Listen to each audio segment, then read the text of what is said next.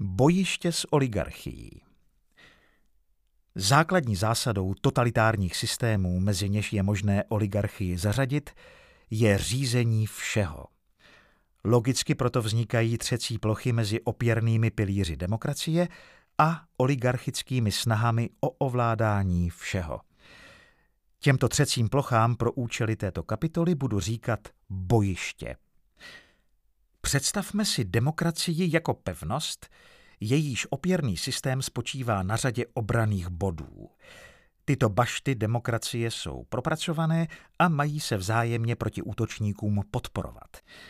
Jestliže proto bráněný demokratický systém ztratí na jednom z vydefinovaných bojišť jeden článek obraného systému, bude zase o něco složitější bránit ty zbývající.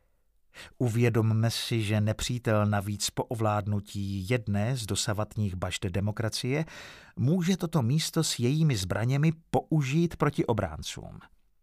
Jestliže zhoubný systém například ovládne generální inspekci bezpečnostních sborů, má páky na policii.